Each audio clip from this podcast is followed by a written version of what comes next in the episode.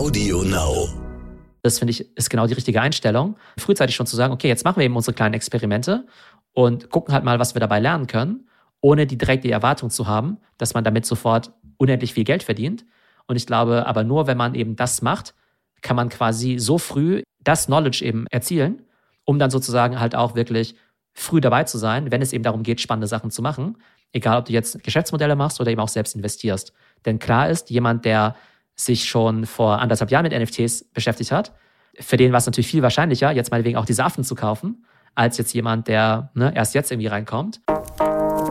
Herzlich willkommen bei How to Hack, dem Podcast von Business Punk.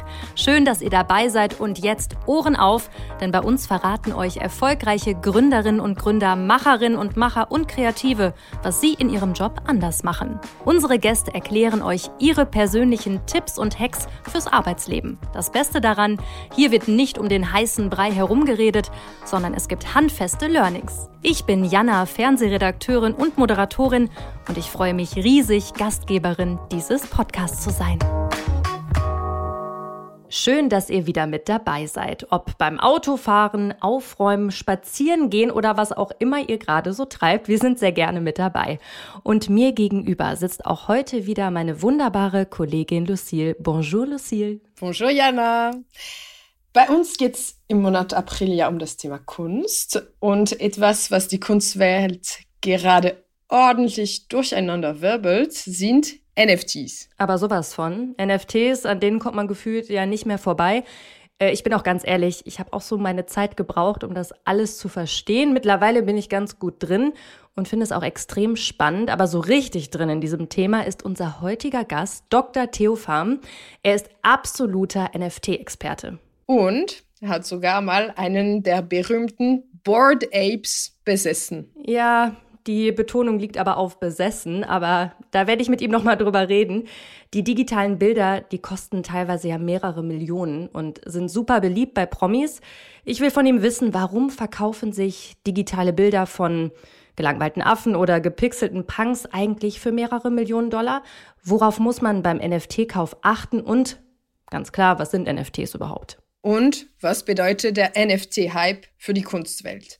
Ich freue mich auf jeden Fall drauf, eine ganze Menge heute zu lernen. Ich mich auch. Theo, ich freue mich unglaublich, dass du heute mit dabei bist und ich starte direkt mal mit einer Glaubensfrage. Gelangweilter Affe oder Kryptopunk? Was ist mehr deins? Ich bin tatsächlich Fan von den gelangweilten Affen, also den Bored Apes, weil ich selber welche davon besitze bzw. besessen habe. Okay, jetzt musst du natürlich erklären, was steckt dahinter. Also unsere Hörerinnen und Hörer werden jetzt denken, okay, was erzählt er da? Also in den letzten Wochen und Monaten hat man ja immer ganz viel von diesen N F Ts gesprochen, diesen Non-Fungible Tokens. Das sind ja im Prinzip digitale Kunstwerke. Und im Fall von den Affen gibt es insgesamt davon zehntausend Stück. Die konnte man vor etwa zehn Monaten noch fast umsonst bekommen, nämlich für hundertfünfzig Dollar. Und heute ist der billigste davon bei zweihundertachtzigtausend Dollar, der teuerste davon bei mehreren Millionen. Und in den letzten zehn Monaten wurden quasi digitale Affenbilder im Wert von fast drei Milliarden Dollar getradet. Das ist unfassbar, wenn man sich das mal vor Augen führt. Und ich weiß, dass du auch mal einen besessen hast. Die Betonung liegt auf hast. Also ich habe mir letzten Sommer einen gekauft. Also da waren die schon nicht mehr ganz so billig. Hab mir da einen gekauft, ich habe den wieder verkauft, um in andere sozusagen Affen eben zu investieren und halte jetzt aber aktuell auch noch zwei Mutant Apes. Das sind so quasi die Affen aus der Zweitkollektion, also die Firma, die das Ganze rausbringt, die heißt Yuga Labs und deren erste große Kollektion, die so bekannt sind, sind die Bored Apes, die gelangweilten Affen. Dann haben die quasi noch ihre Mutanten-Zwillinge, die sogenannten Mutant Apes und im Augenblick besitze ich zwei von denen. Herzlichen Glückwunsch dazu, Theo. Jetzt hört sich das ja erstmal total verrückt an, dass man so viel Geld für digitale Affenbilder ausgibt. Erklär mal bitte, warum geben so viele Leute so viel Geld dafür aus? Was steckt dahinter? Also erstmal ist es ja so, dass auch bei echter Kunst, sag ich jetzt mal, ja, bei echten teuren Gemälden, die ja auch für Millionen von Dollar getradet werden, die jetzt ja auch nicht unbedingt bei Leuten jetzt im Wohnzimmer hängen oder in irgendeiner Galerie, sondern oftmals befinden sich in irgendeinem Safe, bewegen sich physisch eigentlich nie und werden eigentlich nur hin und her verkauft. Das heißt, im Prinzip wächst ja nur der Besitzer dieser Kunstwerke, ne? So schade es um die schönen Bilder auch ist. Und damit ist ja quasi das Bild ja schon total abstrahiert Und die physische Gestalt, die physische Form spielt ja quasi keine Rolle mehr. Es geht ja nur quasi ums Besitzen. Und jetzt kannst du ja eben auch digitale Bilder haben, die du meinetwegen jetzt auch nicht unbedingt an die Wand hängst, die sozusagen jetzt erstmal primär digital eben existieren. Mit dieser N F T-Technologie sagst du im Prinzip, es gibt genau eins von diesen Bildern, das ist einzigartig. Du könntest zum Beispiel sagen, Janna hat das eben meinetwegen gemalt oder erstellt und es an Theo verkauft für hundert Dollar. Aber dann steht eben auf der Blockchain wirklich, es ist genau dieses Icon, also es ist genau dieser Token und der ist quasi von Jannas Wallet an meine eben gewandert. Ne? Das heißt, mit dieser N F T-Technologie kannst du quasi Güter einzigartig und eben fälschungssicher machen. Und damit so gesehen sind die Bilder eigentlich ähnlich abstrakt wie eben dieses echte Kunstwerk, was ich besprochen habe, was eben quasi nur in so einem Safe ist. Und ob das dann irgendwie Affenbilder sind oder vielleicht äh, Bilder von Landschaften, ist dann im zweiten Schritt ja egal. Was ich damit sagen möchte, es unterscheidet sich eigentlich gar nicht so stark von traditioneller Kunst, wo man ja eigentlich schon akzeptiert hat, dass es ja eben auch für ziemlich viel Geld gekauft und verkauft wird. Nur dass normale Kunst nicht ganz so fälschungssicher ist, wie jetzt dann N F Ts in diesem Fall. Es gibt ja auch viele Prominente, die vor allen Dingen auf diese Bored Apes setzen. Die haben Profilbilder bei Twitter, ob es Eminem ist oder Gwyneth Paltrow. Hat man seine Kunst jetzt als Profilbild statt zu Hause hängen? Was sagst du? Also da geht es ja um viele verschiedene Dinge. Also das eine ist ja, dass wir uns jetzt ja alle sehr viel in digitalen Welten bewegen. Leute sprechen ja auch über das Metaverse. Das heißt, ich habe ja so ein digitales Abbild meiner selbst und es könnte halt entweder mein richtiges Profilbild sein oder ich nehme eben einen Avatar. Und wenn ich jetzt aber schon mal so weit bin, zu sagen, hey, ich nehme jetzt nicht mein echtes Bild, sondern einen Avatar, dann kann ich ja auch noch gleich einen besonders coolen nehmen oder der einer, der mir besonders gut gefällt. Oder wenn ich das nötige Kleingeld habe, vielleicht auch einen, der besonders bekannt oder besonders wertvoll ist, ja. Und deshalb haben jetzt halt viele Promis quasi jetzt als ultimatives Statussymbol jetzt eben diese N F Ts, also du hast ja ein paar erwähnt, aber auch ein Justin Bieber zum Beispiel, eine Serena Williams, die haben jetzt eben alle diese Bored Apes. Und indem du jetzt so ein Bored Ape als dein Profilbild nimmst, zeigst du verschiedene Dinge. Das eine ist, du zeigst das mal du, du, damit, dass du viel Kohle hast, ja. Das heißt, es ist halt so ähnlich, wie wenn du jetzt einen Lamborghini oder eine teure Uhr hättest. Das zeigt aber auch gleichzeitig, dass du dich so ein bisschen in diesem Krypto-Space eben auskennst. Das soll zeigen, dass du so ein bisschen, ich sag mal, innovativ bist, dass du eben ja eben nicht alte Statussymbole der alten Welt hast, wie zum Beispiel eine Diamantenuhr oder sowas, sondern halt so ein bisschen progressiver und ein bisschen innovativer bist. Ne? Das heißt, damit wollen die Leute einfach verschiedene Messages an die Welt eben vermitteln.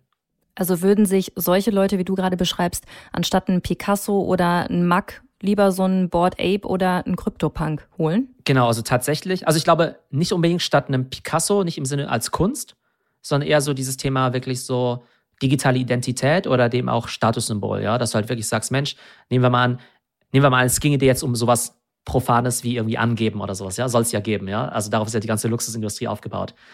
Wenn ich jetzt eben den Lamborghini zu Hause bei mir in der Garage habe, den sieht ja im Zweifelsfall keiner, außer meinen, außer meinen Nachbarn vielleicht, ne?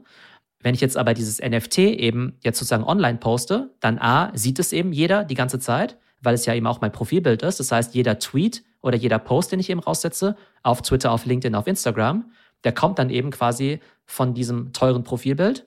Und die Leute, die können ja auch nachvollziehen, dass ich auch wirklich der Eigentümer bin, ne? Weil ja sozusagen der Eigentümer ja in der Blockchain festgeschrieben ist, wohingegen ich ja theoretisch ja auch, äh, weiß nicht, irgendein Bild von irgendeinem Lamborghini quasi online stellen könnte. Und man weiß eben nicht, gehört der wirklich dem Theo oder nicht. Und bei solchen N F Ts ist es eben relativ eindeutig. Also ich beschäftige mich jetzt noch nicht so lange wie du mit N F Ts, also seit kürzerer Zeit. Und am Anfang denkt man natürlich, okay, what, was soll das? Man könnte ja auch einfach einen Screenshot machen von so einem Bild. Das ist Bullshit, ne? Genau, du kannst das Bild natürlich verwenden. Also es hindert dich jetzt niemand daran, jetzt einfach so ein Bild äh, zu, als Screenshot zu nehmen und als Screensaver zu benutzen oder als äh, Hintergrundbild. Das Bild ist so gesehen nicht geschützt. Das Ding ist aber, du besitzt ja einen, einen Token, ne? Also ist ja quasi so dieses äh, digitale Asset. Erstens kann natürlich nur der Besitzer des Tokens die, dieses Bild dann auch wieder verkaufen, ne? Weil du verkaufst ja so gesehen ja nicht das Bild, sondern den Token. Und zweitens gibt es auch eine sogenannte Utility. Das bedeutet eben, mit diesem Token kannst du eben auch bestimmte Sachen machen. Es gibt jetzt zum Beispiel im Fall von Bored Ape gibt es halt bestimmte Partys, an denen kannst du halt nur teilnehmen, wenn du halt auch ein Mitglied von diesem Bored Ape Yacht Club bist, ja? Das heißt, du kannst dich eben auf gewissen Webseiten nur noch einloggen, eben nicht mehr mit Username und Passwort, so wie wir es heute kennen, sondern du loggst dich eben einfach mit deiner Krypto-Wallet ein. Dann wird eben nachgeguckt, welche N F Ts oder welche Tokens sind eigentlich in dieser Wallet drin.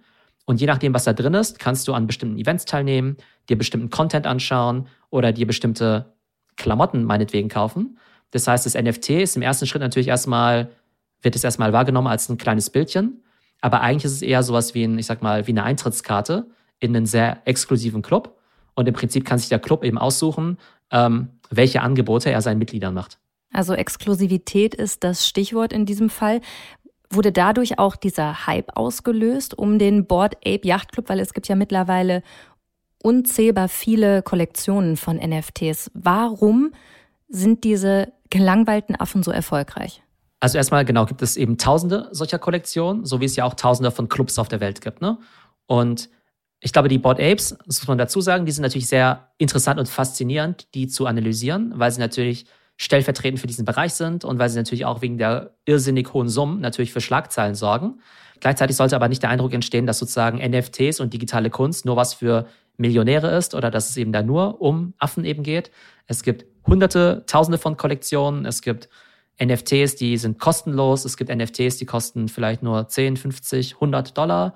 Es gibt auch solche Clubs, die sehr sinnvolle Sachen machen, die sich zum Beispiel um Bildung kümmern, eben um Umweltschutz, um Female Empowerment. Das heißt, genauso wie in der äh, echten Welt gibt es eben viele Clubs und manche sind eben so die Golfclubs oder die Yachtclubs, wo es halt vor allem um Geld geht und um Exklusivität. Das wäre meinetwegen der Bored Ape Yacht Club.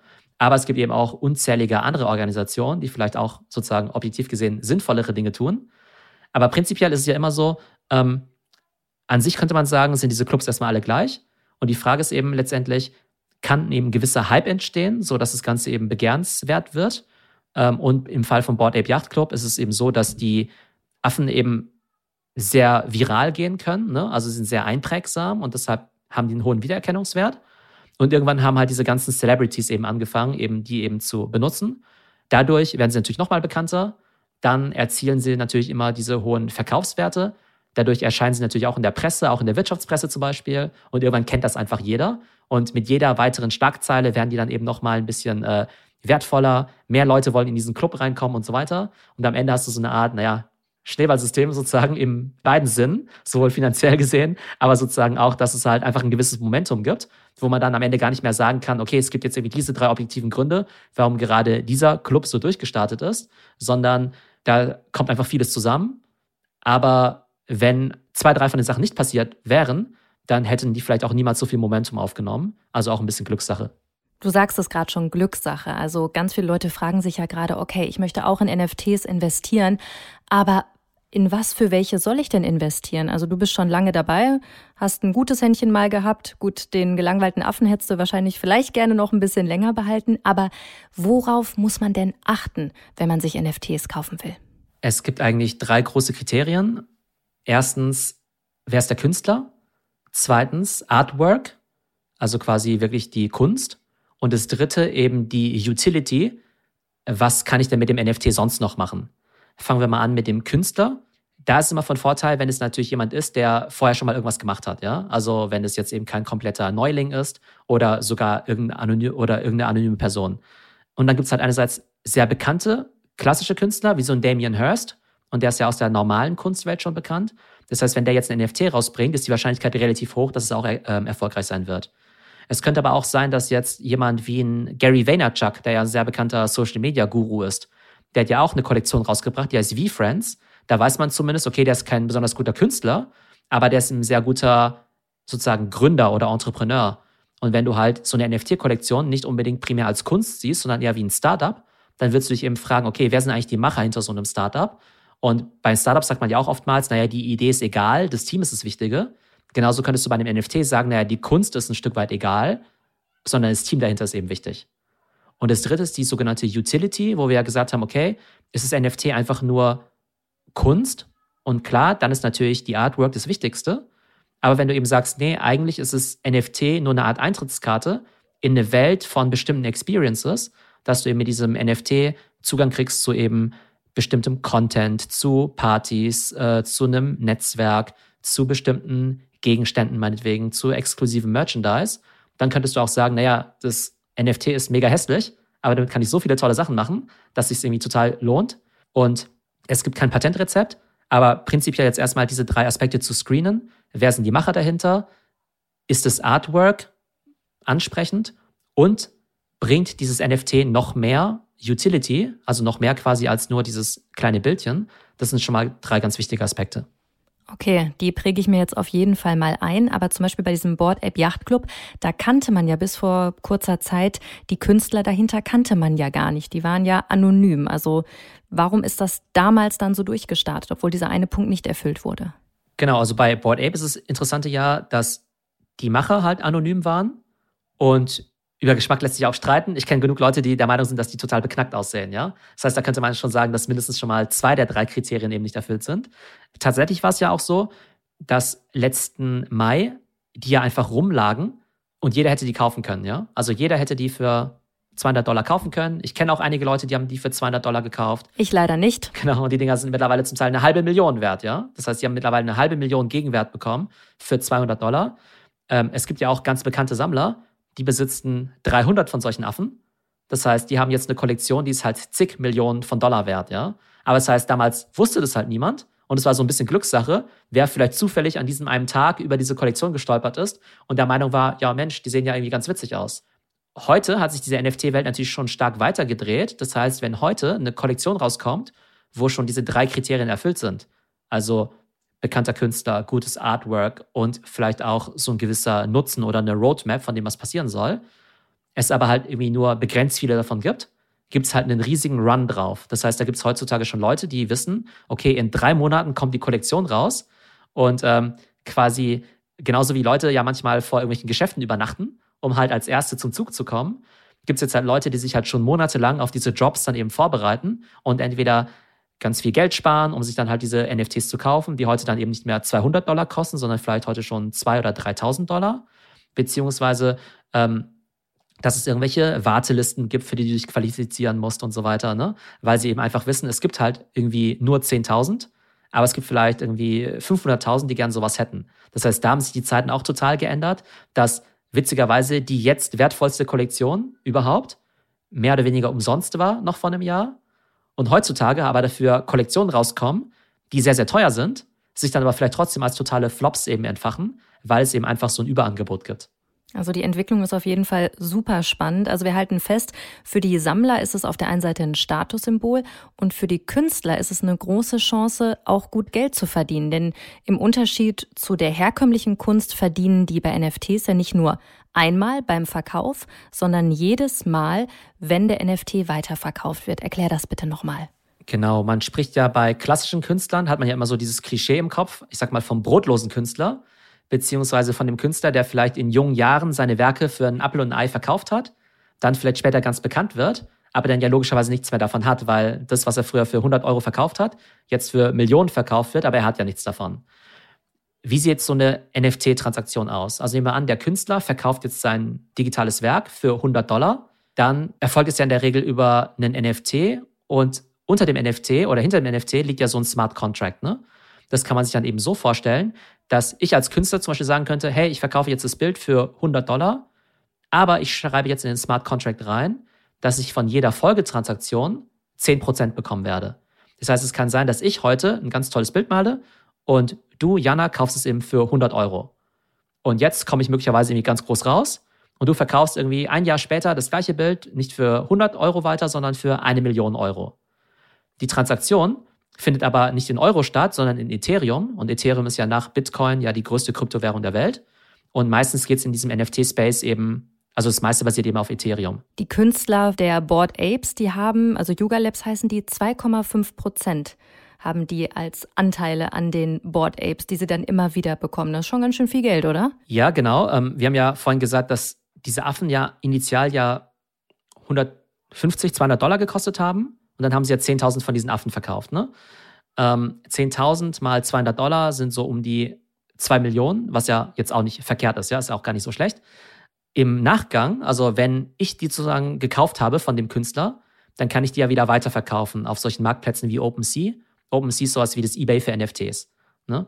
Und das Trading-Volumen von allen Bored Apes beziehungsweise deren Folgekollektion, das beträgt eben fast drei Milliarden Dollar.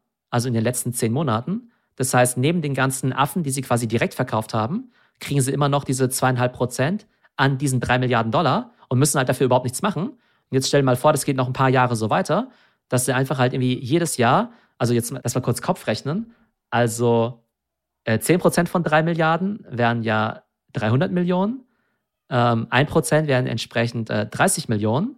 Das heißt, wenn du immer zwei Komma fünf Prozent bekommst, dann haben sie fünfundsiebzig Millionen jetzt quasi nur über diese sozusagen Royalties dann eben bekommen. Und stell dir mal vor, das geht jedes Jahr so weiter.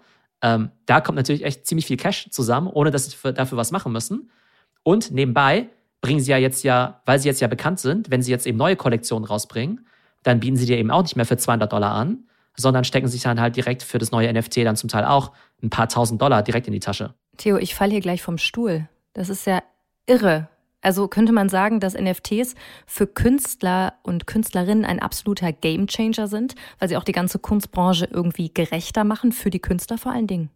Also auf jeden Fall gibt es eine krasse neue Monetarisierungsoption, die es halt vorher einfach so nicht gab, wo du halt initial erstmal durch den initialen Sale Geld verdienen kannst und dann eben durch diese ganzen Royalties. Das gab es eben vorher alles nicht. Und es gibt eben sehr viele Künstler, die das schon seit Jahren machen und vorher mit ihrer Kunst nie Geld verdient haben und auf einmal jetzt äh, diesen neuen Weg eben finden. Ganz bekannt ist ja dieser Künstler Beeple, der ja eben zehn Jahre lang jeden Tag ein Bild gemalt hat, ne? Also ein digitales Bild veröffentlicht hat, kostenlos, ne? Über zehn Jahre lang. Und da sind halt irgendwie fünftausend ja zusammengekommen und diese fünftausend Bilder hat er zusammengefasst in einem großen Mosaik, das ja letztes Jahr für neunundsechzig Millionen dann eben über Christie's versteigert wurde. Und das Witzige ist halt, man denkt immer, ja, er ist quasi der, der Godfather der N F T-Szene, weil er eben so bekannt ist. Noch drei Monate vor dieser Auktion wusste er noch nicht mal, wie man N F T buchstabiert. Das heißt, er war die ganze Zeit zwar digitaler Künstler, hat die ganze Zeit digitale Werke gemacht, aber wusste halt überhaupt nichts über diese N F T-Technologie, bis irgendwann jemand ihm mal gesagt hat, ach übrigens, da gibt's doch diese N F Ts. Und erst dann hat er gesagt, ah ja, cool, lass doch mal was versuchen. Und da hat er einerseits halt so kleinere Kollektionen gelauncht, plus halt dieses gesammelte Werk, was dann eben für neunundsechzig Millionen wegging. Krass auf jeden Fall. Also an die Bilder erinnere ich mich auch noch. Würdest du auch sagen, wenn so ein Traditionshaus wie Christie's anfängt, N F Ts zu versteigern, dann ist das kein neumodischer digitaler Kram mehr, sondern in der realen, richtigen Kunstwelt angekommen? Definitiv. Also ich verstehe schon alle Skeptiker, die halt immer diese Schlagzeilen lesen und immer denken, ja, N F T, das ist ja irgendwie komisch, ist es nicht irgendwie Betrug, sind es nicht irgendwie Scheintransaktionen? Was soll es mit diesen ganzen Affen und so weiter, ja? Aber A, wie gesagt, die Affen sind nur besonders plakativ. Es gibt tausende von Kollektionen, die vielleicht auch ganz tolle, normale Kunst sind. Es gibt auch viele dieser Kollektionen zum Beispiel, wie World of Women zum Beispiel, die halt auch solche zehntausend Charaktere sind, aber zum Beispiel auch von äh, weiblichen Teams gemacht werden, die auch ganz tolle, starke weibliche Charaktere eben auch sozusagen featuren und jetzt nicht nur irgendwelche Affen. Aber klar, für Christie's und Sotheby's ist das ein riesiger Markt, weil sie jetzt A, da riesige Summen erzielen können, aber auch ganz neue Zielgruppen anziehen. Denn junge Leute, jetzt Generation Z oder eben auch Millennials, die ja auch eine immer höhere Kaufkraft haben, die ja, finden es einfach gar nicht so spannend, jetzt in eine normale Galerie zu gehen, sich jetzt irgendwie so ein physisches Bild zu holen und sich das über den Kamin zu hängen. Die wollen dann eben so ein N F T haben, die wollen vielleicht so einen Affen haben, die wollen aber auch, wenn sie eben so ein digitales Bild haben, vielleicht auch ihren Freunden zeigen, hey, guck mal, hier ist mein Bild, das gehört mir, das ist mein N F T. Und die wollen jetzt, das bringt denen jetzt nichts, ein Bild zu Hause zu haben, wo sie ja niemanden einladen können, der sich das Bild jetzt eben groß anschauen kann. Ja? Das heißt, da gibt es echt eine ganz andere Mentalität. Und ich habe mich ja auch zum Beispiel auch mit dem Dirk Boll, dem, äh, dem President von Christie's, unterhalten. Und der hat gesagt, dass diese digitale Kunst und auch die neuen Kunden, die damit reinkommen, für Christie's eben schon eine ganz, ganz wichtige Einnahmequelle ist. Und der sich halt vorstellen könnte, dass es jetzt schon oder sehr, sehr bald eine extrem signifikante Einnahmequelle sein wird. Also jetzt nicht irgendwie so neunundneunzig Prozent irgendwie klassische Kunst und ein Prozent digitale Kunst, sondern dass es halt irgendwie sehr schnell in den Bereich zwanzig, dreißig, vierzig oder sogar fünfzig Prozent digitale Kunst gehen könnte. Theo, es gibt ja auch ein Zitat, was ich gelesen habe von Jakob Papst, der ist C E O des internationalen Kunsthändlers Artnet. Und der sagt, für Künstler werden N F Ts ein Pflichtprogramm im einundzwanzigsten Jahrhundert sein. Das passt dann ja eigentlich zu dem, was du gerade gesagt hast, ne? Definitiv. Also ich denke, es wird für die meisten Künstler ganz normal sein, eben ihre Kunst zu digitalisieren und eben auch als N F T zu verkaufen. Ich vergleiche das immer ein bisschen mit E-Commerce, wo es ja vielleicht am Anfang auch noch viele Skeptiker gab, die der Meinung waren, Mensch, E-Commerce, ähm, man kann ja nicht alles übers Internet verkaufen. Ähm, tatsächlich gibt es ja bis heute gewisse Marken, die halt nicht online verkaufen. Ja? Also du kannst bis heute, glaube ich, keine Rolex offiziell online kaufen, weil Rolex selbst keine Uhren verkauft, ja. Von daher wird es sicherlich Künstler geben, die aus verschiedenen Gründen keine N F Ts verkaufen, entweder weil sie es doof finden, die Technologie vielleicht nicht verstehen, das Ganze irgendwie zu kommerziell finden, vielleicht auch Krypto an sich irgendwie doof finden. Aber ich denke, da bietet sich jetzt einfach eine neue Technologie und eine ganz große Möglichkeit. Und ich denke, genauso wie jeder Künstler ja irgendwie versucht, Instagram oder Social Media für sich zu nutzen und viele auch mit großem Erfolg, genauso bietet sich eben jetzt durch N F Ts und durch Krypto einfach eine extrem spannende Möglichkeit, ja, seine Werke eben neu zu gestalten und natürlich auch zu äh, kommerzialisieren. Es gibt ja tatsächlich jetzt auch Kunst, die mehr oder weniger sozusagen durch Algorithmen dann eben auch generiert wird. Das ist dann eben auch ganz spannend. Also entweder durch Computerprogramme, die eben die Kunst eben nach Zufallsprinzip so ein bisschen zusammenstellen, nach bestimmten Parametern. Und dann wird das Ganze eben erst ähm, sozusagen online gestellt. Es gibt aber tatsächlich auch N F Ts, die sich mit der Zeit eben verändern, wo der Künstler manchmal selbst gar nicht weiß, wie die eben aussehen. Und erst im Augenblick, wo die zum ersten Mal gekauft werden, quasi der Algorithmus in Gang gesetzt wird und dann das Bild eben geschaffen wird. Das heißt, es geht eben nicht nur um den kommerziellen Aspekt und um diese Smart Contracts, sondern du kannst eben mit diesen neuen Tools eben auch eine ganz neue Art von Kunst schaffen. Nichtsdestotrotz wird man nicht jede Kunst in N F Ts, in digitale Kunst umwandeln können. Und es ist ja auch manchmal so, dass der Kunstmarkt noch relativ herablassend auch auf N F Ts blickt. Also N F T-Künstler sind keine richtigen Künstler. Macht das den Krypto-Künstlern zu schaffen? Was meinst du? Ich glaube, das sind sehr unterschiedliche Generationen. Also ich glaube, jetzt so ein reiner Krypto-Künstler, also A, wenn er es gut macht, dann ähm, ist er zum Teil jetzt auch sehr, sehr erfolgreich. Und dann, glaube ich, kann er damit auch ganz gut leben, wenn das Establishment da so ein bisschen die Nase rümpft. Und zum Teil kann ich mir vorstellen, dass es da vielleicht auch gar nicht so viele Kontaktflächen gibt.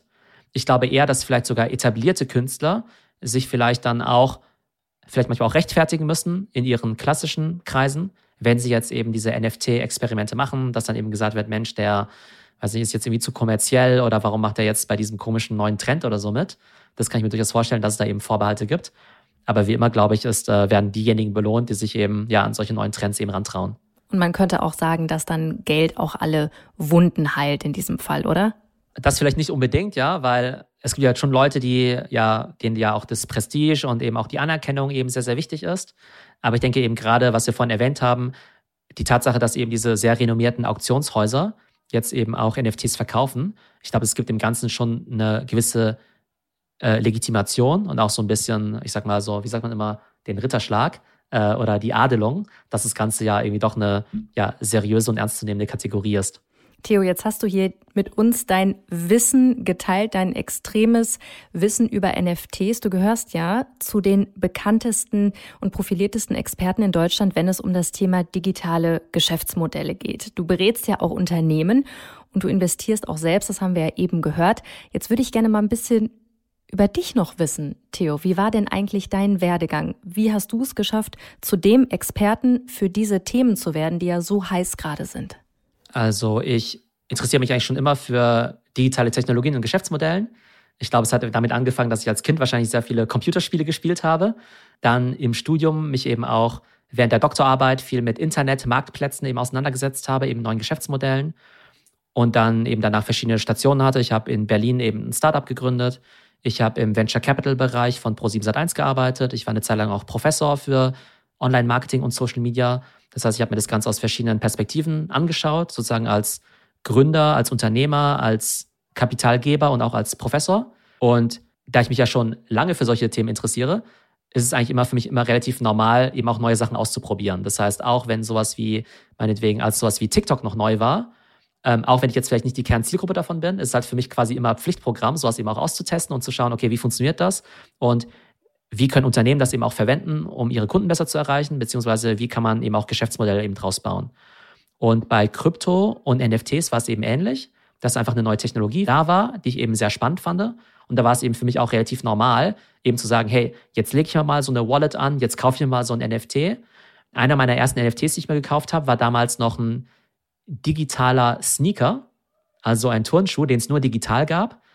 Für den habe ich damals fünftausend Dollar gezahlt. War damals für mich sehr, sehr viel Geld. Und da habe ich auch erstmal sehr kalte Füße bekommen und habe den auch nach ein paar Tagen wieder verkauft, weil ich dann doch dachte, okay, fünftausend Dollar für einen digitalen Sneaker ist ja relativ schräg. Das Witzige ist aber, ein paar Monate später habe ich einen und denselben Sneaker für fünfzigtausend Dollar wieder zurückgekauft, ja, den ich für fünftausend initial gekauft und wieder verkauft hatte. Habe den für fünfzigtausend Dollar wieder zurückgekauft weil sich eben rausgestellt hat, dass der wiederum eine Eintrittskarte war in eine sehr andere spannende Kollektion. Aber sprich, ich glaube, was eben wichtig ist, ist halt ein gewisses Interesse an neuen Technologien, eine Experimentierfreudigkeit, dass man eben auch sofort sagt, okay, dann richte ich mir halt so eine neue Wallet ein, dann kaufe ich mir halt auch so ein paar Sachen mit einem gewissen Risiko, ohne dass ich halt dabei weiß, was dabei rumkommt. Und klar, manchmal geht es eben total schief und du hast dann eben meinetwegen sehr viel Zeit und meinetwegen auch Geld in Anführungszeichen eben verschwendet. Aber ich sehe das halt nie so, weil es halt für mich immer so eine Art private Weiterbildung ist, wo ich selbst eben dazu lerne, beziehungsweise dieses Nutzen ja auch ähm, nutzen kann, um dann mit anderen Unternehmen zusammenzuarbeiten und die zu beraten oder auch selbst zu investieren. Das heißt, alles, was ich in dem Bereich mache, ist für mich immer so eine Art, ich sag mal, Research und Development. Also kalte Füße bekommen bei digitalen Sneaker. Bei der Metapher musste ich auf jeden Fall gerade lachen, Theo. Ähm, du berätst Unternehmen. Jetzt kannst du ja auch unseren Hörerinnen und Hörern mal sagen, okay, ist das so ein Tipp und ein Hack von dir, dass man immer offen sein muss, auch für technische Neuerungen und einfach immer ja mit dem Ohr am Zeitgeist sein, damit man nicht abgehängt wird? Definitiv. Also wenn wir mal über das Internet nachdenken, man spricht jetzt ja immer viel über das Metaverse, beziehungsweise über das Web drei. Und das Spannende ist ja, okay, da wo es ein Web drei gibt, muss es ja auch ein Web eins und ein Web zwei geben. Und um es kurz einzuordnen, das Web eins ist quasi die Welt von Amazon und Google. Das Web zwei ist ja die Welt von Instagram und TikTok. Und das Web drei ist jetzt eben das Metaverse. So, jetzt gibt es natürlich genug Companies, die noch total im Web eins drinstecken und ich sag mal, immer noch dabei Schwierigkeiten haben, TikTok so richtig zu verstehen. Und die Frage ist ja, naja, wenn du schon alle Hände voll mit TikTok zu tun hast, hast du jetzt überhaupt Zeit für N F Ts und für das Metaverse? Oder sagst du, okay, ich konzentriere mich eben auf mein Kerngeschäft. Und ich glaube, die Kunst der Unternehmen ist eben immer, A, diese neuen Trends alle zu verstehen, aber dann auch genau zu verstehen, Mensch, okay, muss ich jetzt ein Prozent meiner Ressourcen meinetwegen jetzt ins Metaverse stecken? Weil, um es so ein bisschen zu verstehen, aber so richtig relevant wird es eben erst in fünf Jahren. Oder ist da jetzt eine riesige Chance, wo ich sage, Mensch, im Web eins und im Web zwei, vielleicht sinkt da mein Umsatz vielleicht sogar gerade, vielleicht geht es mir da gerade gar nicht so gut. Und dieses Web drei könnte für mich, vielleicht für mich die große Chance sein, da auch mal wirklich Marktführer und Technologieführer zu sein. Und dann sollte ich vielleicht mein komplettes Geschäftsmodell eben auf dieses Metaverse dann eben umstellen. Und das ist halt so das Spannende, wo ich dann immer versuche, die Unternehmen eben dabei zu begleiten, mit denen A, Strategien zu erarbeiten, aber eben auch die Mitarbeiter abzuskillen, dass sie dann eben auch diese ganzen neuen Technologien besser nutzen und verstehen können. Also man muss jetzt als Unternehmen nicht Web eins und Web zwei komplett durchlaufen haben und da erfolgreich gewesen sein, um erfolgreich im Web drei zu sein. Das ist richtig, oder? Genau, richtig. Also es gibt durchaus Unternehmen, für die es vielleicht jetzt sogar schon zu spät ist, sag ich mal. Also es ist nie zu spät, richtig bei TikTok durchzustarten, aber es ist natürlich enorm viel Wettbewerb, ja. Es geht ja immer darum, eine Plattform früh zu erobern. Das heißt, wenn du vor drei Jahren TikTok gemacht hättest, wäre es natürlich viel besser, als irgendwie heute TikTok zu machen. Und genauso ist es halt heute viel besser, eine vernünftige N F T- und Metaverse-Strategie zu machen, als in drei, vier Jahren, wenn jede Company es eben macht. Und ich glaube, jede Company muss sich jetzt ja gerade die Frage stellen, Mensch, was mache ich eigentlich mit diesem ganzen Metaverse- und N F T-Thema? Und das Interessante ist eben, dass du extrem große Unternehmen hast, nicht zuletzt ja Facebook, die ja ihre ganze Firma jetzt Meta nennen, wegen Metaverse. Microsoft will ganz stark in diesen Bereich einsteigen. Aber auch eben Luxusfirmen wie Gucci zum Beispiel. Ja? Gucci sagt, Metaverse und N F T ist für sie extrem interessant. Sie wissen nicht, ob das mal ein Riesenmarkt wird. Ist denen aber auch egal so ein bisschen, weil sie sagen, ihre Philosophie ist eben nicht wait and see, sondern try and learn. Und das finde ich, ist genau die richtige Einstellung, dass man eben nicht sagt, ja okay, jetzt gucken wir mal von der Seite und in fünf Jahren, wenn es halt wirklich Mainstream ist, dann steigen wir eben ein, sondern eben frühzeitig schon zu sagen, okay, jetzt machen wir eben unsere kleinen Experimente und gucken halt mal, was wir dabei lernen können, ohne die direkte Erwartung zu haben, dass man damit sofort unendlich viel Geld verdient. Und ich glaube, aber nur wenn man eben das macht, kann man quasi so früh das Knowledge eben erzielen, um dann sozusagen halt auch wirklich früh dabei zu sein, wenn es eben darum geht, spannende Sachen zu machen. Egal, ob du jetzt Geschäftsmodelle machst oder eben auch selbst investierst. Denn klar ist, jemand, der sich schon vor anderthalb Jahren mit N F Ts beschäftigt hat, für den war es natürlich viel wahrscheinlicher, jetzt meinetwegen auch diese Affen zu kaufen, als jetzt jemand, der ne, erst jetzt irgendwie reinkommt, wo insgesamt der Markt schon ein bisschen besser äh, versteht, wo diese ganzen Opportunities sind. Also Wissen ist Macht in diesem Bereich, das kann man auf jeden Fall sagen. Und ein Unternehmen wie Gucci, das kann sich das natürlich auch leisten, die haben genug Geld, um das einfach mal auszuprobieren. Aber wie wird das dann sein, dieser Zusammenhang zwischen N F Ts und dem Metaverse? Vielleicht kannst du das nochmal erklären. Also man hat dann einen Avatar, der dann, ich kaufe mir im echten Leben eine Gucci-Tasche und mein Avatar hat dann auch direkt eine Gucci-Tasche. Kriege ich dann vielleicht da so ein Label, was ich dann habe? Erklär mal bitte. Das ist wahrscheinlich sehr naiv gedacht. Das Interessante ist ja, dass, ich sag mal, für, in Anführungszeichen, für Erwachsene oder alte Menschen hört es ja erstmal total komisch an, sich überhaupt digitale Gegenstände zu kaufen. Ne? Also warum sollte ich jetzt für irgendwas Geld ausgeben, was ich nicht anfassen kann? Für jüngere Menschen, die halt Online-Games spielen, die sind das halt total gewohnt, ja. Also in jedem Online-Spiel gibt es halt irgendwelche Klamotten, die du dir kaufen kannst, ne? In Fortnite, Roblox und so weiter, ne? Und wenn du heute Teenager fragst oder auch wenn du heute Eltern fragst, die kennen das halt total, dass ihre Kinder halt sagen, hey, ich will zum Geburtstag jetzt nicht einen neuen Fußball haben oder ein neues Trikot oder so, sondern ich will einen Gutschein haben, damit ich mir davon eben digitale Gegenstände in irgendwelchen Games kaufen kann. Nämlich mit der Logik, dass wenn du jetzt halt eh so viel Zeit in Online-Games verbringst, zwei, drei, vier, fünf, sechs Stunden am Tag, wenn du halt sechs Stunden am Tag in Online-Games verbringst, dann willst du halt auch, dass dein Charakter irgendwie cool aussieht, weil du dich ja mit dem identifizierst, beziehungsweise dich ja auch über deinen Charakter eben darstellst. Ne? Das heißt, für, ich sag mal, Leute, die Games spielen, ist dieser Gedanke irgendwie recht normal. Wenn wir das jetzt aber, sagen wir mal, auf Nicht-Gamer mal ummünzen, ähm, dann haben wir vorhin ja schon gesagt, diese Celebrities meinetwegen, die diese Bored Apes jetzt eben benutzen, ne? Um halt quasi anzugeben, in Anführungszeichen, ja. Jetzt können wir ja auch mal einen anderen Fall nehmen, ja. Nehmen wir mal an, du würdest gerne morgen eine Beratung aufmachen für N F T und fürs Metaverse, ja. Dann möchtest du ja auch eine gewisse Credibility zeigen. Und wenn du dir jetzt zum Beispiel jetzt so ein World of Women N F T kaufen würdest oder meinetwegen einen Bored Ape oder einen Kryptopunk und so weiter und den jetzt auf LinkedIn einstellen würdest, dann würden die Leute sofort denken, boah, die Janna, wow, die scheint es echt drauf zu haben. Wow, die muss ja Expertin sein. Wenn die A jetzt eben auch so einen Kryptopunk hat oder so eine World of Women, noch besser natürlich, wenn du zeigen kannst, dass du dir den nicht gestern gekauft hast, sondern vielleicht schon vor einem Jahr. Weil das ja eben auch zeigt, dass du eigentlich schon lange an dem Thema eben auch dran bist. Das heißt, du kannst halt damit eben auch eine gewisse Expertise dann eben auch äh, signalisieren, ne? Sozusagen in deinem Beruf. Ne? Und Metaverse ist ja quasi jetzt nicht nur Gaming, sondern eben das du ja auch digital arbeitest, ja, und auch eine digitale Reputation aufbauen möchtest. Und wie auch immer du dich jetzt irgendwie quasi entscheidest, in der digitalen Welt aufzutreten, entweder als totaler Experte oder meinetwegen auch als Fashion-Ikone, dann wirst du eben nach Möglichkeiten suchen, um das eben zum Ausdruck zu bringen. Und wenn du halt zeigen möchtest, hey, ich bin irgendwie totaler Experte für digitale Immobilien, dann wirst du dir halt Real Estate und Wohnungen im Metaverse kaufen, ja, weil du vielleicht deine Brand oder deine Marke aufbauen willst als digitaler Immobilienexperte. Wenn du vielleicht einfach zeigen willst, hey, ähm, ich ziehe mich gerne gut an oder ich habe einen guten Geschmack, dann wirst du dir eben diese digitale Fashion kaufen. Und wenn du zeigen möchtest, hey, ich kenne mich irgendwie total gut aus mit Krypto-Investments, ähm, dann wirst du vielleicht zeigen wollen, dass du irgendwie schon sehr frühzeitig diese Affen eben gekauft hast. Ne? Also ich glaube, es gibt viele Gründe, weshalb Leute eben diese digitalen Gegenstände kaufen sollten. Entweder rein, um seine Persönlichkeit zum Ausdruck zu bringen, wie wir es ja mit physischer Mode ja auch machen, oder eben für Gaming, oder eben um irgend zu einem coolen Club dazu zu gehören oder eben um seine Expertise zu zeigen. Also Theo, dann denke ich nochmal darüber nach, mein Profilbild bei LinkedIn vielleicht zu ändern. Du hast deins ja auch schon geändert und zwar in einen ganz besonderen N F T. Ist das dein absoluter Lieblings-N F T? Beschreib ihn mal bitte. Also ich habe ja genau viele verschiedene ähm, N F Ts. Im Augenblick habe ich meistens sogar einen, einen N F T, der relativ normal aussieht, also eher wie ein normaler Mensch, der vielleicht so ein bisschen aussieht wie ich und der so eine Art Astronautenjacke irgendwie anhat. Ähm, das ist bei weitem jetzt gar nicht mal unbedingt mein seltenster oder wertvollster N F T. Den mag ich nur zufälligerweise ganz gern, weil er irgendwie so ganz nett aussieht. Ähm, tatsächlich gibt es ja Leute jetzt, die ihre komplette Personal Brand auf so einem N F T eben aufbauen. Das heißt, die kaufen sich so ein N F T und machen halt wirklich eine Brand eben draus. Aber dementsprechend wären sie auch nicht bereit, den N F T jemals wieder zu verkaufen, ja? Weil sie halt sagen, das ist meine komplette Brand. Okay, das musst du mir, das musst du mir kurz erklären. Also wenn jemand eine Personal Brand auf einem gelangweilten Affen, zum Beispiel mit einem goldenen Fell, das ist ja, glaube ich, der teuerste, aufbaut. Wie baut man da eine Personal Brand auf? Das musst du mir mal kurz erklären. Also eine echte Person, die baut ja auch eine Brand auf und sagt zum Beispiel, keine Ahnung, ähm, ich bin der Thomas Gottschalk und habe immer diese schrillen Anzüge irgendwie an, ne? Und habe irgendwie diese Locken, das ist ja meine Personal Brand. Und da habe ich auch einen gewissen Wiedererkennungswert. Und wenn jetzt aber Thomas Gottschalk jetzt irgendwie jetzt irgendwie eine ganz kurze, ganz kurze Haare hätte und meinetwegen jetzt einfach nur in der Jeans und Kapuzenpulli rumrennt, dann nimmt es ja quasi diesen Teil von seiner Brand irgendwie wieder weg, ne? Von seinem Wiedererkennungswert.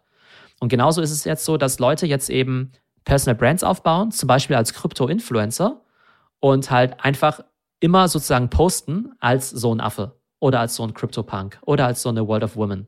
Das heißt, mit der Zeit identifizieren dich die Leute quasi mit diesem Avatar und wissen vielleicht gar nicht, wie du in echt aussiehst und es ist den Leuten eigentlich auch egal.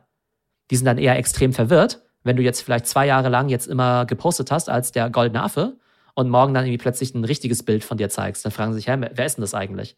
Das heißt, in dem Augenblick ist ja eigentlich deine digitale Identität, unter der du ja vielleicht auch diese ganzen Inhalte gepostet hast, vielleicht viel wichtiger geworden als deine echte Identität, weil mit deiner echten Identität so gesehen halt niemand was anfangen kann. Und das klingt vielleicht erstmal so ein bisschen komisch, aber letztendlich ist ja immer die Frage, wie kennen dich eigentlich die Leute? Ja, unter welchem Namen kenne ich die Leute? Und unter welchem äh, Gesicht kenne ich die Leute? Ist ja genauso wie wenn jetzt ein Schauspieler, Natalie Portman zum Beispiel, hat ja auch einen Künstlernamen. Ne? Und die hat ja auch noch einen bürgerlichen Namen. Wenn sie jetzt morgen unter ihrem bürgerlichen Namen auftritt, dann kennt den ja auch niemand. Das heißt, für sie wäre es ja auch ganz, ganz schlimm, wenn sie jetzt sozusagen ihren Künstlernamen nicht mehr tragen dürfte. Und genauso ist es halt für manche von diesen Personal Brands, wäre es eben ganz schlimm, wenn sie jetzt eben morgen nicht mehr ihren Avatar haben, unter dem sie quasi Karriere gemacht haben. Wäre das für dich auch schlimm? Glaubst du, dass die Leute dich jetzt schon mehr mit deinem Astronauten-Avatar identifizieren als mit deinem Profilbild, deinem normalen? Also noch nicht, glaube ich, weil dafür das Ganze noch ein bisschen zu jung ist und ich mich jetzt sozusagen jetzt auch nicht so stark quasi damit positioniere. Aber tatsächlich habe ich mir manchmal schon überlegt, Mensch, ähm, ich will vielleicht auch gar kein so stark Avatar geprägtes Profil haben, noch nicht, weil ich dann vielleicht das Ding gar nicht mehr verkaufen kann, ja. Dann sitze ich plötzlich auf diesem Affen irgendwie rum, der irgendwie total viel Geld wert ist und ich kann den eben nicht mehr verkaufen. Aber tatsächlich habe ich mir eben auch schon überlegt, Mensch, soll ich mir vielleicht ganz strategisch jetzt zum Beispiel einen Affen kaufen? Ich mache ja viel Weiterbildung für Unternehmen, ja.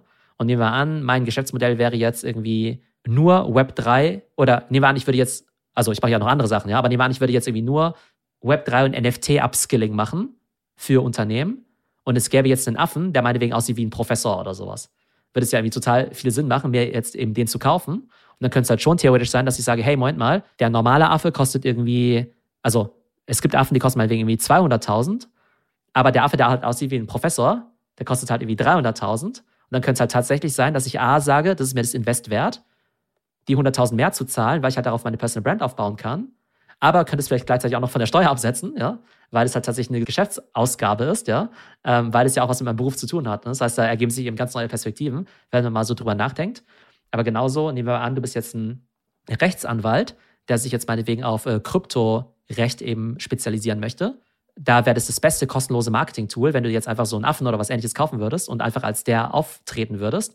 Das würde dir wahrscheinlich an Marketing-Effekt oder Credibility viel mehr bringen, als wenn du jetzt irgendwie einen äh, super äh, Jura-Diplom hast, jetzt von der Uni Heidelberg oder von der Harvard Law School. Das Gesicht der Steuerbehörde möchte ich auf jeden Fall sehen, wenn du das einreichst, Theo. Du bist ja sehr, sehr bekannt in der Szene. Du bist auch LinkedIn Top Voice und du hast eine große Community bei Discord. Das kennt jetzt der ein oder andere vielleicht nicht. Vielleicht erklär mal bitte, was sich hinter Discord verbirgt und warum da so eine große Community so wichtig ist. Also Discord kann man sich vorstellen wie einen riesigen WhatsApp-Chat. Ne? Das heißt, wenn du dich mit vielen Leuten unterhalten möchtest, dann ist WhatsApp ja ein recht schlechtes Tool dafür, ähm, weil es zwar WhatsApp-Gruppen gibt, aber wenn du dich jetzt zum Beispiel thematisch über verschiedene Themen unterhalten möchtest, wie zum Beispiel N F Ts oder Bitcoin oder Metaverse und so weiter, dann ist ja eigentlich ja jedes Thema ein eigener Channel oder ein eigener Strang. Und das ist ja so gesehen bei WhatsApp ja nicht möglich. Und Discord kann man sich eben vorstellen wie eine riesige Chatgruppe, wo du beliebig viele Channels machen kannst und wo die Leute sich dann eben unterhalten. Das heißt, bei mir im Discord, da gibt es halt irgendwie eine, einen allgemeinen Channel, da unterhalten sich halt irgendwie tausende von Menschen meinetwegen über allgemeine Themen. Dann gibt es aber vielleicht einen Bored Ape Channel, da gibt es vielleicht nur hundert Leute drin, weil nur hundert Leute eben sich für das Thema interessieren. Und dann gibt es vielleicht noch einen anderen Channel, da unterhalten sich vielleicht nur fünfzehn Leute, weil nur fünfzehn Leute meinetwegen diesen N F T sammeln. Das heißt, Discord ist halt ein super Community-Tool, wo sich halt Leute eben austauschen können.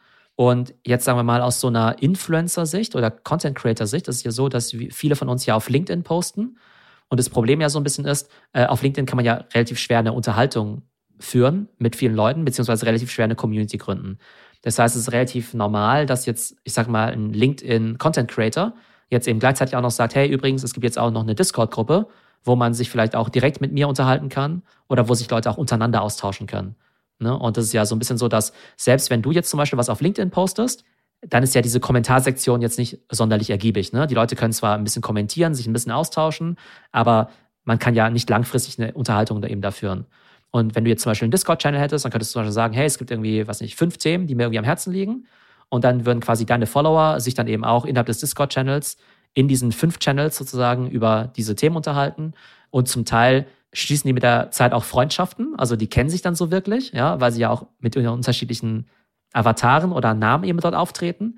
Aber zum Teil kristallisieren sich auch richtige Experten eben heraus, die sich eben bei bestimmten Themen extrem gut auskennen. Also auch bei mir im Discord ist es so, sagen wir mal, wenn es da eben fünfzig verschiedene Themen gibt, kenne ich mich selbst maximal vielleicht mit fünf bis zehn richtig gut damit aus. Aber für jeden anderen Channel gibt es halt immer jemanden, der sich halt am besten irgendwie damit auskennt, ja. Also es gibt halt immer Leute, jemanden, der sich viel besser mit Bitcoin auskennt, als ich mich damit auskenne. Oder jemanden, der sich irgendwie noch besser mit einem bestimmten N F T eben auskennt. Ne? Von daher ist halt irgendwie Discord, glaube ich, speziell in diesem Finanz- und Kryptobereich eben ganz interessant. Aber ich glaube auch insgesamt für jede Firma oder für jeden Influencer oder Content Creator, der eben sagt, hey, ich möchte eine Community aufbauen, für den ist eben Discord ein besonders wichtiges Tool. Kann man dadurch auch einen Hype erzeugen für einen N F T-Künstler? Also kann man sich da irgendwie verabreden und sagen, komm, lass den mal den Preis nach oben treiben? Also es gibt einerseits ja immer die Kollektion selbst, die eben auch einen eigenen Discord haben. Und da ist das Ziel natürlich, dass sie halt einerseits, dass die Kollektion, meinetwegen die Bored Apes, mit ihren Fans quasi kommunizieren können. Aber dass auch, wenn sie einen neuen Drop haben oder einen neuen Release, natürlich dadurch auch so ein bisschen den Hype natürlich auch anheizen können. Ne? Das heißt, das ist natürlich auch Teil davon. Ich glaube, bei kleineren Kollektionen im N F T-Bereich gibt es natürlich schon vielleicht die Möglichkeit, dass ein paar Mitglieder vielleicht Preise in Anführungszeichen manipulieren können, indem sie sich vielleicht absprechen oder irgendwie Trades untereinander machen und so. Ich glaube, es geht aber nur bei kleinen Kollektionen, wo vielleicht auch einzelne Personen viel bewirken können. Bei großen Kollektionen, wo jeden Tag irgendwie Millionen oder zig Millionen von Dollar getradet werden, da haben natürlich Einzelpersonen nicht besonders großen Einfluss. Jetzt haben wir ja gerade viel über die positiven Seiten äh, geredet von N F Ts, auch gerade für Künstlerinnen und Künstler. Aber es gibt ja auch negative Seiten davon. Stichwort Spekulationsblase. Was glaubst du, kann das irgendwann platzen? Also N F Ts sind auf jeden Fall eine extrem riskante Asset-Klasse, weil so gesehen ja hinter den meisten Kollektionen nicht besonders viel steckt. Ne? Also bei Aktien könntest du halt vielleicht noch sagen, Mensch, das ist doch die, das ist doch B M W, die produzieren doch so und so viele Autos und machen so und so viel Gewinn. Und selbst wenn du der Meinung bist, dass jetzt irgendwie Tesla besser wäre als B M W, kannst du ja bei B M W trotzdem noch sagen, okay, gut, die haben eine etablierte Brand und die haben Cashflows und so weiter. Das kannst du bei den allerwenigsten N F T-Kollektionen machen. Also da es ja auch sehr einfach ist, N F Ts auf den Markt zu bringen, kann jeder Depp so gesehen eins launchen. Es gibt auch Leute, die auch sehr gut im Marketing sind, die dann so eine Kollektion auch verkauft bekommen, aber wo das Investment halt im Nachhinein dann eben nichts mehr wert ist. Und man denkt halt irgendwie schon, naja, neunundneunzig Prozent der Kollektionen sind vielleicht überhaupt nichts wert. Ne? Also einerseits ist es natürlich sehr, sehr viel. Auf der anderen Seite bedeutet es ja auch, dass wenn jetzt tausend Kollektionen rauskommen, ein Prozent sind ja zehn Stück, gibt es halt auch zehn Kollektionen, die vielleicht richtig gut sind, wo du halt auch richtig viel Geld verdienen kannst vielleicht als Investor. Ja?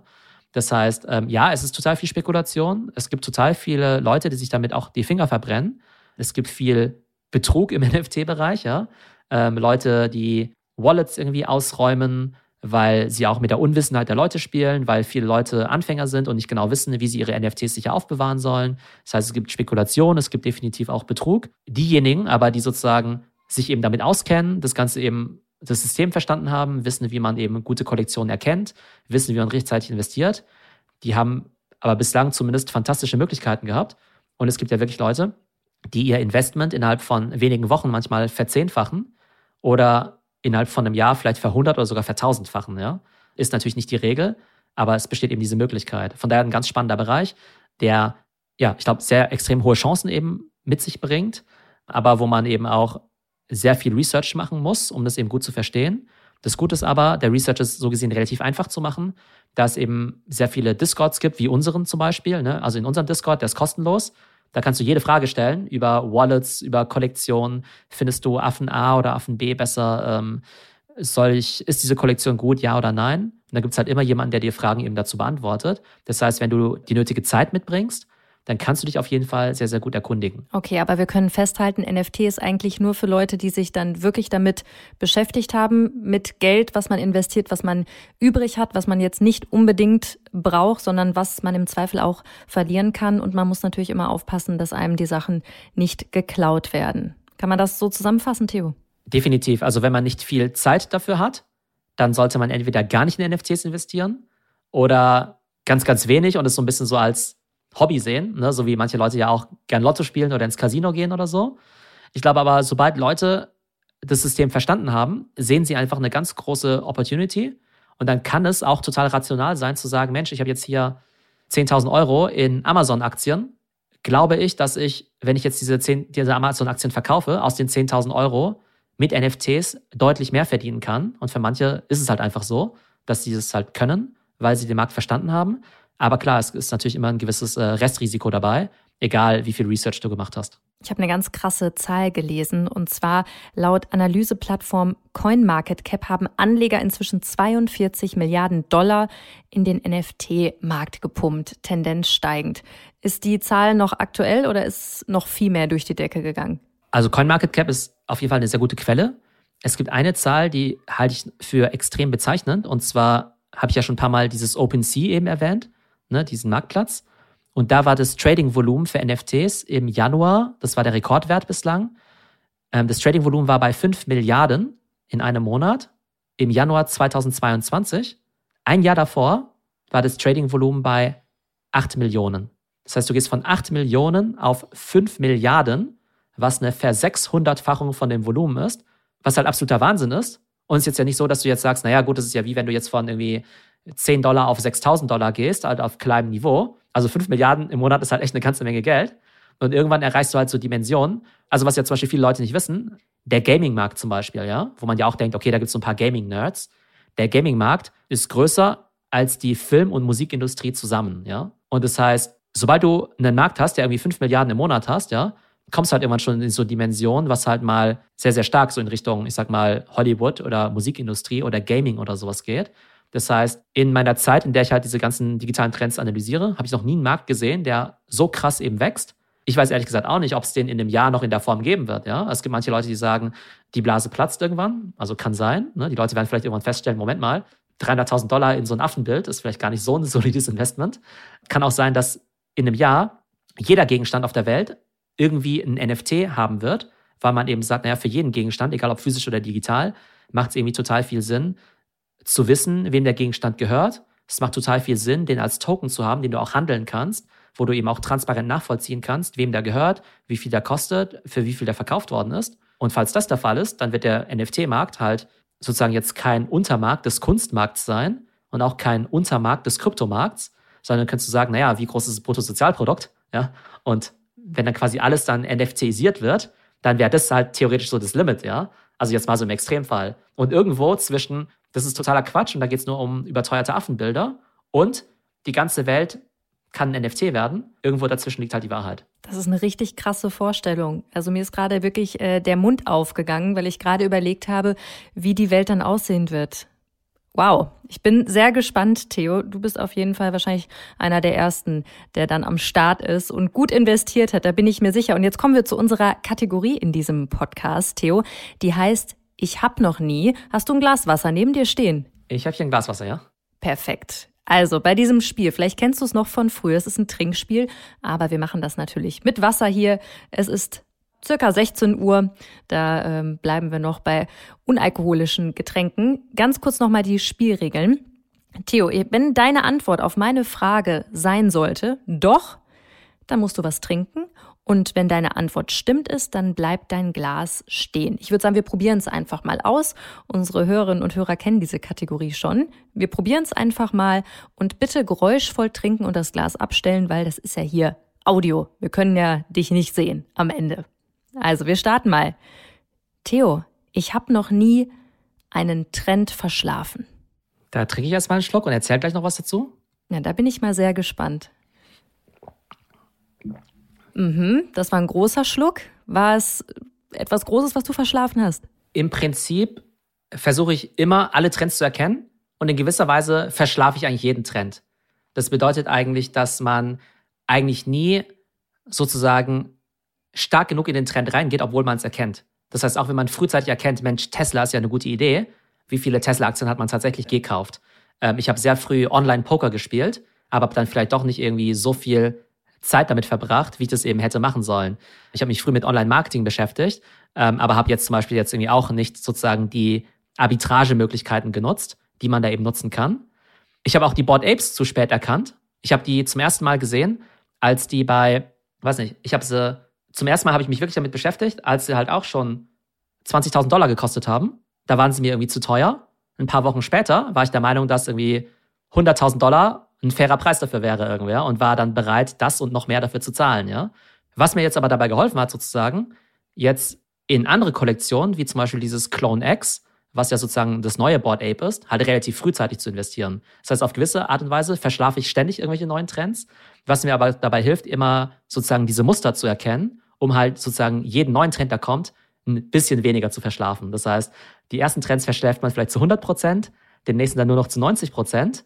Und jetzt ist man hoffentlich auf einem Level, wo man sagt, naja, den nächsten Trend verschläft man dann sozusagen nur noch zu dreißig Prozent, was dann aber auch bedeutet, im positiven Sinne, dass man vielleicht zu siebzig Prozent vielleicht dann irgendwie auch ähm, rechtzeitig dann eben aufspringt und sowohl sich karrieretechnisch als auch investmenttechnisch vielleicht dann doch, doch rechtzeitig auf den Zug aufspringt. Also komplett ausgeschlafen ist man eigentlich nie. Das könnte man so sagen. Man ärgert sich wahrscheinlich immer ein bisschen.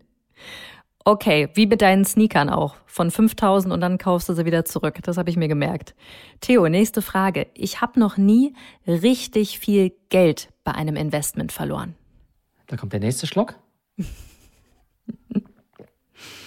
Sehr ehrlich, was war da los? Also, ich habe zum Beispiel letztes Jahr Geld verloren bei Bitcoin-Mining-Aktien.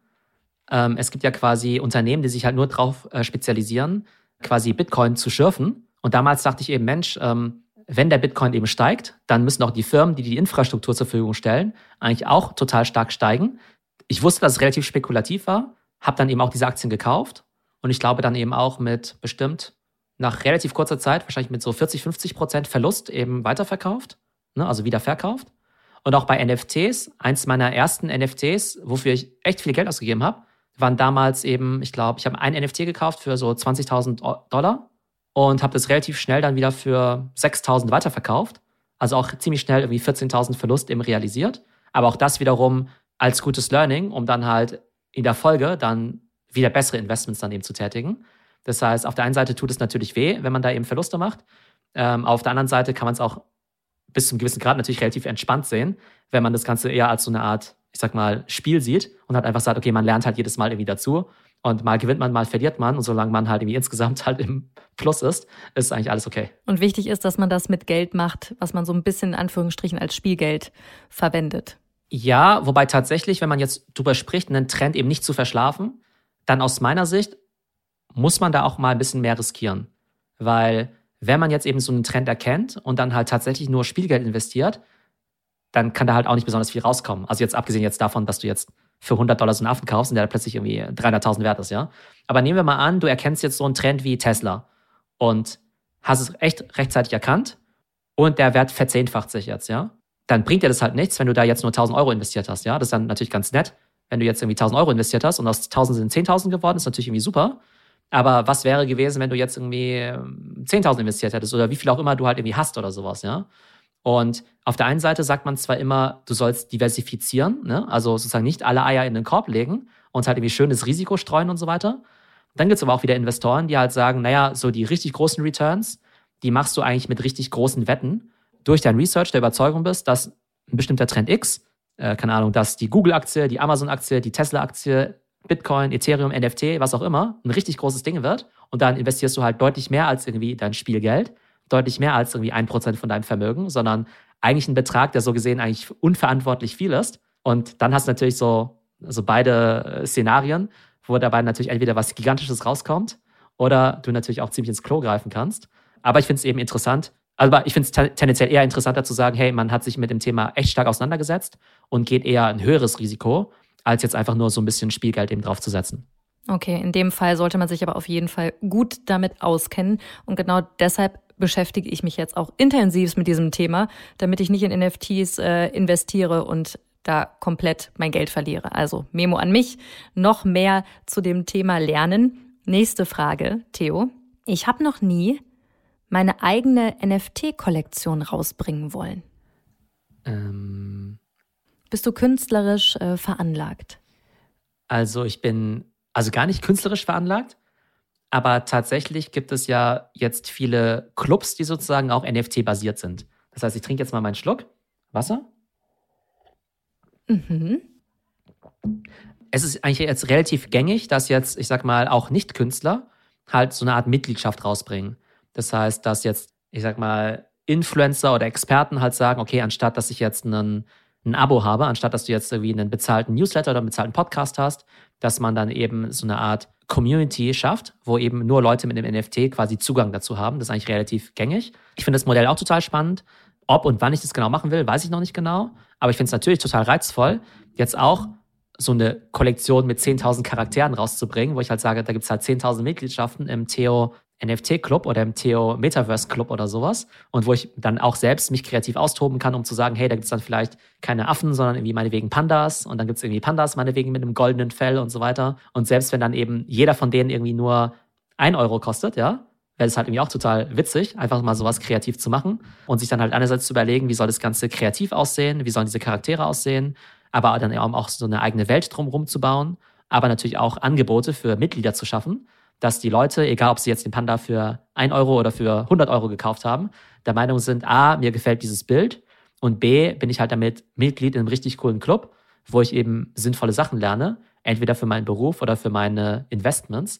Ähm, von daher auf jeden Fall ein Thema, was ich noch verfolgen werde. Theo, da bin ich sehr gespannt. Sag mir auf jeden Fall Bescheid, wenn der Theo-Club an den Start geht. So einen süßen Panda hätte ich auf jeden Fall auch gerne. Jetzt kommen wir langsam schon zum Schluss. Und da habe ich noch eine ganz besondere Frage an dich. Und zwar habe ich das bei dir gelesen auf der Seite. Du redest von den fünf Cs, deine fünf Top-Skills für das Jahr zweitausendzweiundzwanzig, für unsere Hörerinnen und Hörer. Was sind die? Genau, ich beschäftige mich ja viel mit dem Bereich Bildung und auch Upskilling und mich interessiert ja immer einerseits selbst, welche Skills sollte ich eigentlich lernen, damit ich sozusagen auf der Höhe der Zeit bin. Und auf der anderen Frage finde ich es ja auch immer wichtig, sich als Arbeitnehmer die Frage zu stellen, Mensch, ähm, wie kann ich mich eigentlich upskillen, dass mein Jobprofil halt nach wie vor nachgefragt ist, ne? Gerade in der digitalen Welt, wo sich ja eben sehr, sehr schnell äh, viel ändert. Und die Top fünf Skills für dieses Jahr sind eben diese fünf Cs. Ich liste die mal kurz auf. Das wäre für mich dann eben ähm, Crypto, Creative, Coding, Content und Community. Die passen natürlich jetzt sehr gut zusammen, aber vielleicht zu jedem eben noch ein Satz. Also Crypto ist für mich alles, was wir jetzt gerade diskutiert haben, also Blockchain, N F T, aber auch Metaverse. Creative wäre für mich einerseits in der Lage zu sein, ähm, eine spannende Story zu erzählen. Also zum Beispiel, wie kann ich jetzt ein eigenes Metaverse aufbauen? Welche Mechanismen gibt es da? Aber es eben auch praktisch umsetzen zu können. Zum Beispiel auch sowas wie drei D-Programmierung, Illustration, ähm, eben Design. Ne? Das verstehe ich unter Creative. Dann das ganze Thema Coding. Zum Beispiel, um auf der Ethereum-Blockchain zu programmieren, muss man ja eine Programmiersprache beherrschen wie Solidity. Das ist halt eine sehr wichtige Sprache. Leute, die das heutzutage können, also ich kann es nicht, ich kann nicht programmieren. Leute, die das können, die können sich aber vor Angeboten kaum retten. Die verdienen so unfassbar viel Geld, das ist echt nicht mehr normal. Die verdienen mehrere hunderttausend Dollar äh, an Gehalt, wenn sie diesen Skill haben. Das Thema Content ist, glaube ich, immer wichtig. Jetzt nicht nur im Web drei Kontext, aber einfach in der Lage zu sein, als Einzelperson oder als Unternehmen eben Podcasts zu machen, Videos zu machen, LinkedIn zu beherrschen, TikTok und so weiter. Extrem wichtig. Und im Falle von Krypto ist eben dieses ganze Thema Community total wichtig, ähm, was wir ja vorhin schon besprochen haben, im Kontext eben auch mit Discord, dass ich eben in der Lage bin, eine Community aufzubauen von Leuten, die sich halt total für ein Thema interessieren, die aber auch eben ja sich gegenseitig unterstützen, die eben auch total hinter diesem Produkt stehen, dass du eben nicht nur Käufer hast, sondern wirkliche Fans und sogar eine richtige Community. Und das ist ja immer so ein bisschen so Buzzword, ja, wo ist der Unterschied zwischen einem Follower und einer Community? Ich glaube einfach, dass das Engagement in so einer Community noch viel höher ist. Aber ich glaube, es zeigt halt einfach, dass alle Skills eigentlich in dieser Metaverse-Welt gefragt sind. Und ich glaube, egal, wofür man sich interessiert oder egal, was dein aktueller Skillset ist, wenn man eben sich für dieses ganze Thema Metaverse und N F T interessiert, gibt es immer genug Einstiegsmöglichkeiten. Also jetzt nicht so, dass du jetzt sagst, Mensch, boah, ich finde das jetzt voll interessant, diese ganze Welt, aber da kann ich ja nur mitmachen, wenn ich jetzt irgendwie Blockchain-Entwickler bin. Äh, nein, auch wenn du in Anführungszeichen nur Marketer bist oder nur Community-Manager, sind das wahnsinnig gefragte Skills, für die sowohl traditionelle Firmen jetzt sehr, sehr viel Geld zahlen, wenn sie in diesen Bereich einsteigen wollen, als auch die ganzen Startups, die es in diesem Bereich gibt. Also auf jeden Fall, ich glaube, man lernt nie aus. Gerade dieser Metaverse-Web drei Bereich entwickelt sich extrem schnell weiter. Und wer dort auch beruflich vorankommen möchte oder selbst was starten möchte, der hat dort wahnsinnig große Möglichkeiten, wenn er sozusagen in seine eigenen Skillsets und in diese fünf Cs investiert. Du hast es gerade schon gesagt, die Webwelt entwickelt sich unglaublich schnell weiter. Fünf Monate fühlen sich an wie fünf Jahre. Und deswegen, Theo, würde ich sagen, müssen wir uns auch ganz bald mal wieder unterhalten, denn dann wird sich die Welt wahrscheinlich extrem schnell weitergedreht haben. Das hat mir sehr viel Spaß gemacht. Vielen Dank. Ich habe unglaublich viel gelernt und ich hoffe und glaube und bin mir sicher, die Hörerinnen und Hörer auch. Theo, vielen, vielen Dank. Vielen Dank, hat viel Spaß gemacht. Also, ich bin jetzt auf jeden Fall deutlich schlauer als vorher. Ich muss zugeben, dass ich bisher wirklich wenig Ahnung von N F Ts hatte, aber das hat sich jetzt definitiv verändert. Diese Checkliste vor dem Kauf eines N F T habe ich mich gemerkt. Also Nummer eins, wer sind die Macher des N F T? Nummer zwei, wie ansprechend ist das Kunstwerk? Und Nummer drei, bringt mir dieser N F T noch zusätzliche nützliche Funktionen? Ja, ich fand das total super, wie Theo das aufgeschlüsselt hat. Ich habe auch extrem viel gelernt. Und auch, dass es sehr einfach ist, N F Ts zu launchen. Also jeder kann das machen. Da ist total viel Spekulation auch mit dabei. Und er hat auch gesagt, neunundneunzig Prozent der Kollektionen sind eigentlich überhaupt nichts wert. Viele Leute spielen auch mit der Unwissenheit anderer Menschen. Also man sollte sich schon gut mit dem Thema auskennen. Und ja, wie man gute Kollektionen erkennt, wenn man die erkennt, dann hat man echt fantastische Möglichkeiten. Ja, du, hätten wir uns mal schon vor einem Jahr mit dem Thema beschäftigt. Ja, definitiv, das habe ich mir auch gedacht. Und jemand, der sich auch mit dem Thema N F Ts beschäftigt und Künstler ist, der ist unser nächster Gast. Der hat sich nämlich schon relativ früh mit dem Ganzen beschäftigt.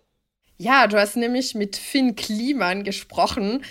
Ein absoluter Tausendsasser. Er ist Webdesigner, Unternehmer, Musiker, Autor, Künstler und YouTuber. Und gerade ist er für mehrere Monate in meiner Heimat, Frankreich, ähm, und er macht dort eine Auszeit, um neue Inspirationen zu bekommen. Da bin ich zuversichtlich, dass er sie findet. Aber für dich hat er sich die Zeit genommen. Ja, Gott sei Dank hat er sich die Zeit genommen, denn das, was er zu erzählen hat, ist unfassbar spannend und inspirierend. Also hört nächste Woche unbedingt rein. Und kleiner Reminder für alle, die nicht genug bekommen können vom Thema Kunst und von uns. Online und im Kiosk gibt's die neue Ausgabe des Business Punk Magazins. Ich habe sie direkt schon durchgesuchtet und durchgelesen und ich kann sagen, es lohnt sich. Und ganz zum Schluss etwas in eigener Sache. Wir würden uns sehr, sehr freuen, wenn ihr für uns beim Deutschen Podcastpreis abstimmt. Den Link, den findet ihr in unseren Shownotes. Vielen, vielen Dank und bis nächste Woche. Das war How to Hack für heute. Ich hoffe, es hat euch gefallen. Immer donnerstags gibt's eine neue Folge. Abonniert uns gerne fleißig auf Audio Now oder wo auch immer ihr Podcasts hört. Und über eine fünf Sterne Bewertung würden wir uns natürlich auch freuen. Audio Now.